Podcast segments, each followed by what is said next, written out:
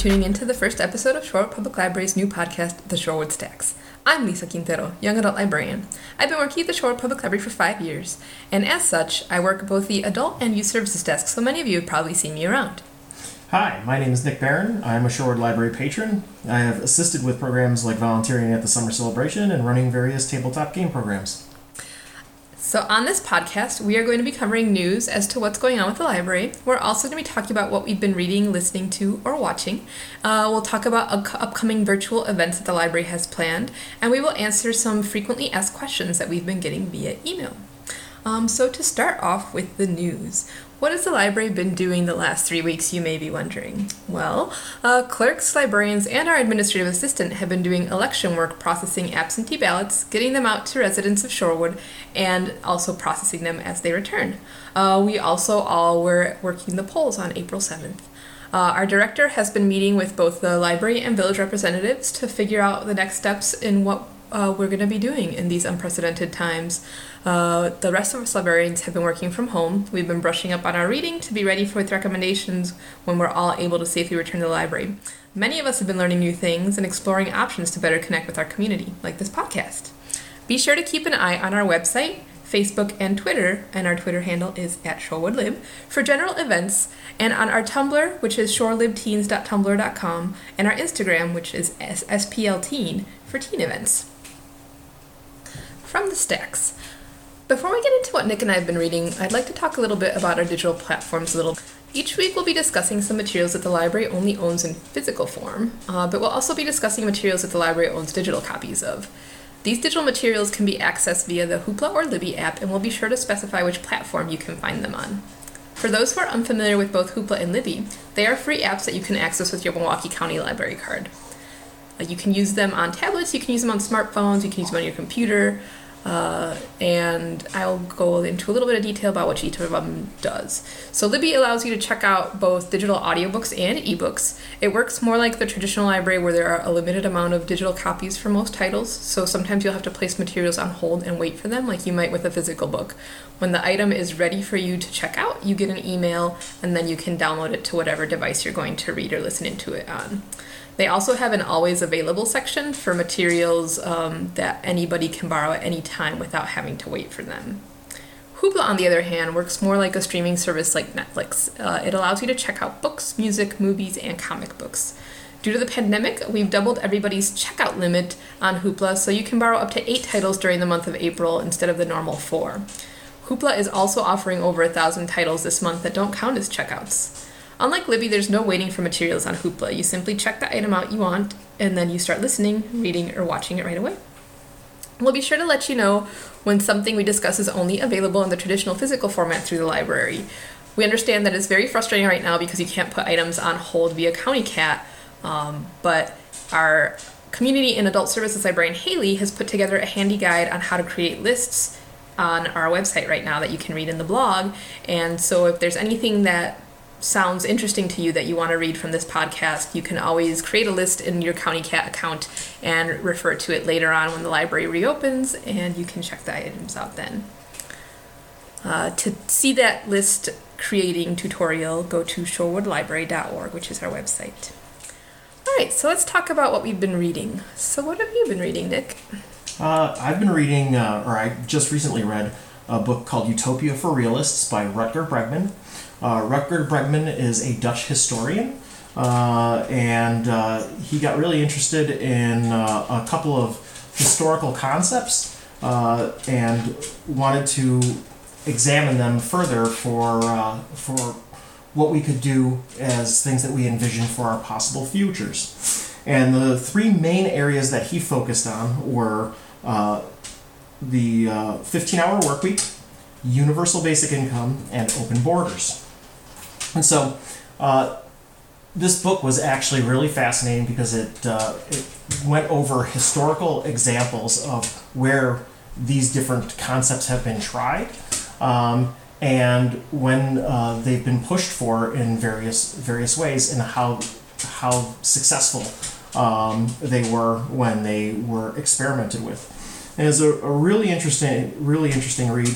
Um, and there were even some side chapters where they talked about other things like um, I talked about something called BS jobs, which I, I thought was a really uh, a really interesting concept, uh, where especially relevant to what's going on now, uh, where so many people, um, so many brilliant people in the past, they would focus on different things like curing disease or what have you. But a lot of people in our modern age are really kind of all of their their intellectual power is being directed into finding ways to make more money through microtransactions and things like that. And um, it's really fascinating that how how we've structured our economy has really kind of influenced where our brain power is going. So, what made you pick up that book? Um, I actually uh, uh, happened to catch a clip of of uh, Rutger Bregman on Trevor Noah, and they, they showed a clip of him at the World Economic Forum. And at this World Economic Forum, he was supposed to be speaking about universal basic income. And he was sitting before all, all of these all of these wealthy people, and he decided to call them all out. Uh, he uh, he uh, prepared a speech in his hotel room before he uh, was scheduled to uh, to be interviewed about universal basic income, and guy asks him the question, and he just turns it right around, and he's just like, you know, the real thing that we should be talking about is wealthy people paying more taxes. We should be talking about tax avoidance. And this made him very unpopular at the World Economic Forum. And I was like, this guy sounds really interesting. I want to read his book. It sounds interesting. So, were, did you read it as a physical book or did you read it as a digital book? I did read read a physical copy. Okay. So, yeah, the library does own a physical copy of this book. As Nick said, it is called Utopia for Realists by Rutger Bregman. Uh, we do not, unfortunately, own it in a digital format, but you can add it to your list if you're interested in picking it up later on. Uh, so, what I've been reading, or started reading right before the library closed and am in the process of finishing, is So You Want to Talk About Race by Ijeoma Oluo. Um, I've been listening to it as an audiobook on Libby because it is narrated by one of my favorite narrators, Bahni Turpin, and it is in the always available collection on Libby, which is stuff that you can check out whenever without having to put a hold on it. Uh, so, this book is a New York Times bestseller, and it addresses issues like uh, privilege, police brutality, intersectionality, microaggressions, the Black Lives Matter movement, the N word. Uh, Oluo considers herself a black person because that's how she appears to the outside world, but her mother is actually white and her father is black. Uh, so her biracial background has helped her bridge the divide between what white Americans and people of color are struggling with in terms of the complexities of race. Uh, this book is especially worthwhile for people who say that they don't see color or that they don't understand the Black Lives Matter movement. Uh, I feel like if you read this book or listen to it with an open mind, and an open heart, you're bound to learn something. It is definitely not an easy read, especially in these times, but it is definitely an important read and something that honestly everybody in the United States should probably be reading. Um, and she is very straightforward and funny and concise in her arguments and makes everything very accessible to the layperson and explains a lot of terms that we hear a lot about in the news or in discussions recently, like intersectionality, that, you know, most people might not know exactly what it means, and she breaks it down very well.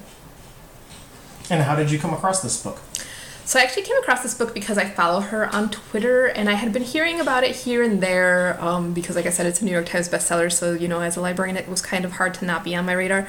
Um, and she actually ended up being the keynote speaker at the 2019 Wisconsin Library Association conference uh, that was held in the Wisconsin Dells. And I was actually there to present something, so I was very interested in seeing her speak, but unfortunately, I wasn't able to go to her keynote address.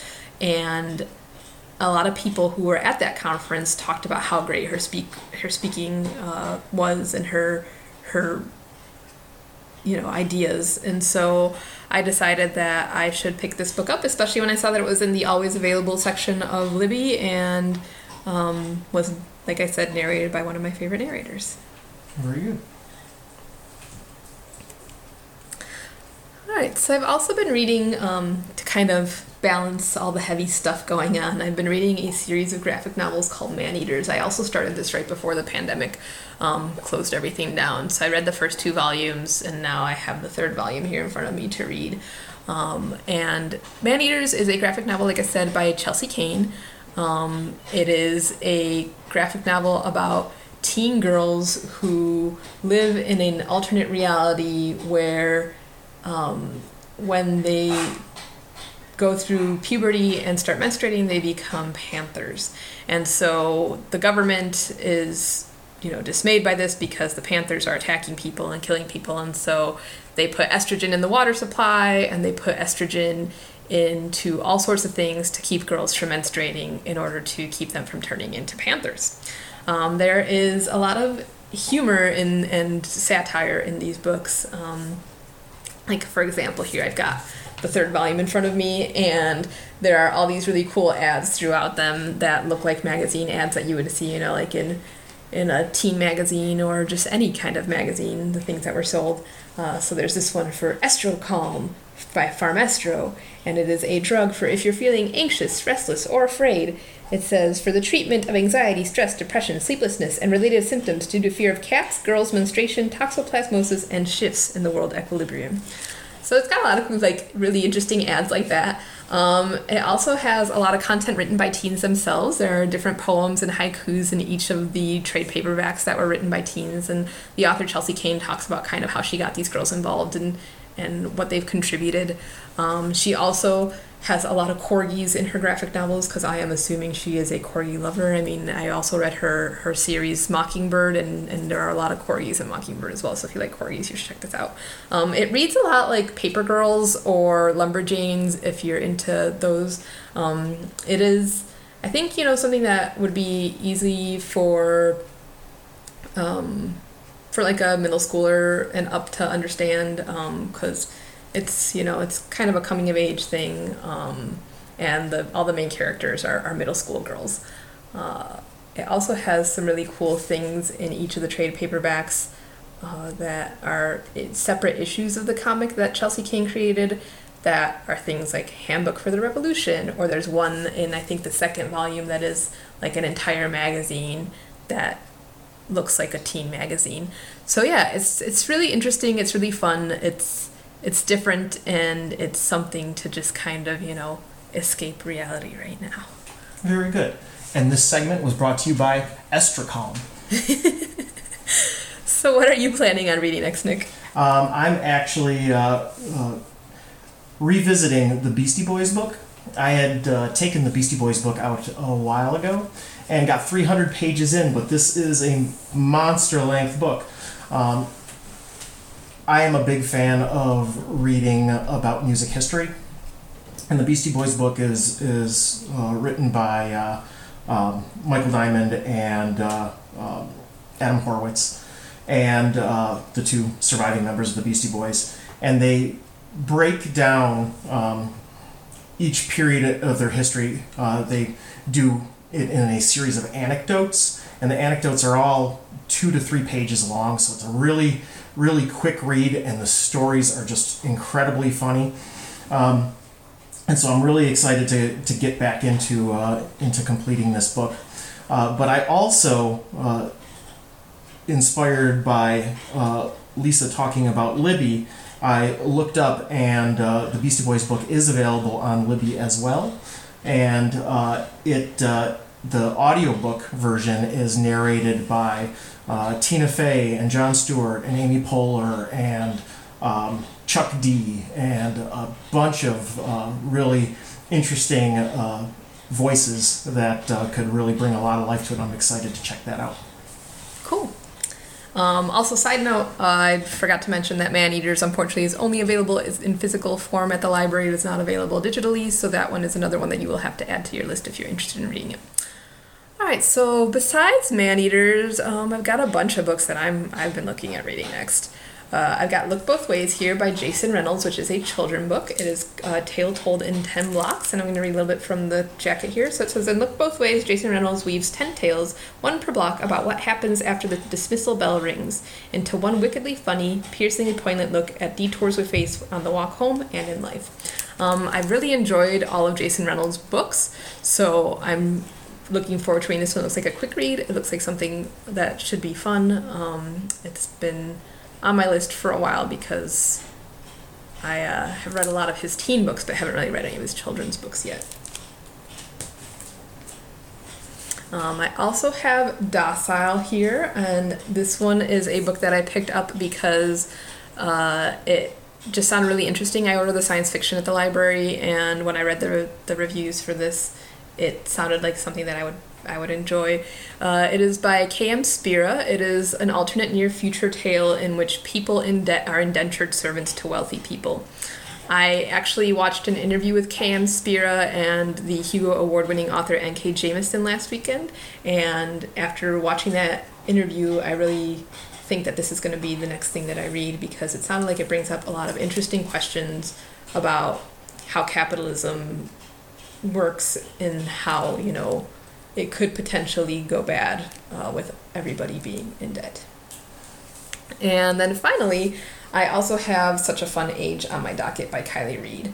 Uh, so this book I actually picked up because it was going to be a Boswell Books book talk book. Um, she was supposed to come and speak at Boswell's, and it sounded really interesting. I saw on Goodreads that it said it was a striking and surprising debut novel from an exhilarating new voice. Such a Fun Age is a page turning and big hearted story about race, privilege, and set around a young black babysitter, her well intentioned employer, and a surprising connection that threatens to undo them both. So this book just sounded just sounded very interesting to me and the author's a debut author and she's been getting a lot of praise from various sources so I I'm hoping to read this one too for next week.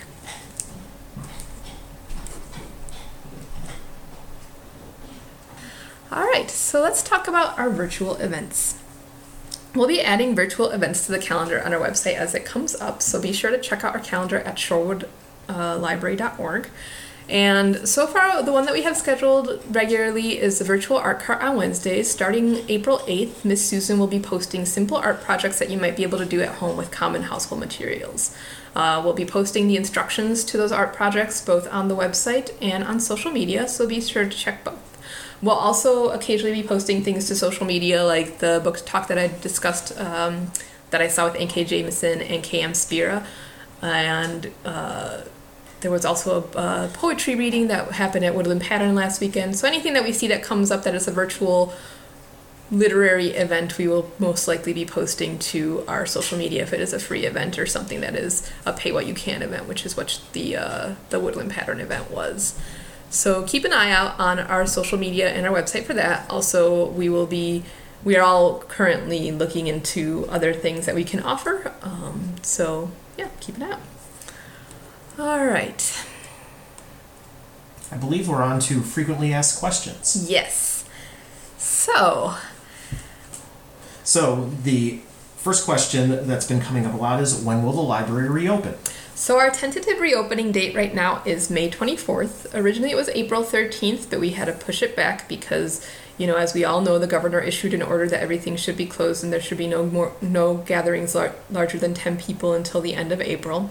So this date, like I said, is tentative. It could still change. It all depends on how everything plays out with the coronavirus here in Wisconsin. And are the book drops open? Yes, the book drops are open. Uh, feel free to drop off materials if you want to get them out of your house. Uh, staff are stopping by periodically to empty the book drops, so no need to worry about them getting too full. So yeah, just be sure to, you know, if you if you want to get rid of something, you can throw it in there. But if you still want to look at it or read it or watch it or whatever, uh, you can hang on to it for now. Can we do uh, curbside pickup? Unfortunately, we cannot do curbside pickup due to the governor's order. Uh, if you read the governor's order, he's issued a, a statement saying that libraries cannot offer curbside pickup for fears of the coronavirus being passed to people via materials. So we are not doing curbside pickup at this time, and most likely we will not be doing it until the quarantine is over. Well, when the library opens, there won't be curbside pickup. You know, we'll just be able to go back to the library hopefully. All right, so what if I forgot my PIN or my library card has expired? All right, that is a good question. So, if your library card is expired or you forgot your PIN, you can call the MCFLIS helpline. MCFLIS is the Milwaukee County Federated Library System. You can call them at 414 286 3520, or you can email them at helpdesk at mcflis.org, and you'll likely get to talk to our very own Kate. And what if I don't have a library card? So, if you don't have a library card yet uh, and you live in Milwaukee County, you can get a digital card, and the digital card will give you access to our digital resources like Libby and Hoopla, and also RB Digital, which is our digital magazines. And it'll also give you access to all of our databases like Ancestry.com and Mango, which is a database that you can learn languages from, and encyclopedias and all sorts of things. Once we reopen, you would need to apply for an actual regular library card, but until then, this will give you access to everything the library is offering. Very good. I checked out a bunch of things before you closed. When do they do back? Okay, so the tentative new due date uh, is June 1st. Originally, we had said May 1st, but we have pushed that back due to the pushback of our opening date. So the date now is June 1st. If you open your County Cat account, you should be able to see that. All of your items should now say June 1st.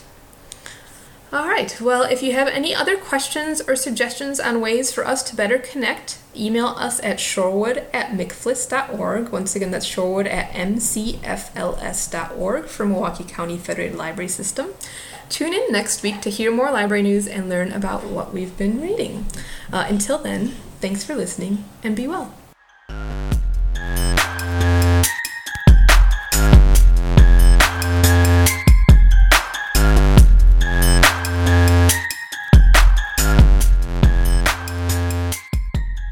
Stacks is produced by Lisa Quintero and Nick Barron, with music by Kevin MacLeod. The title of this song is Ice Flow and can be found on incompetech.com.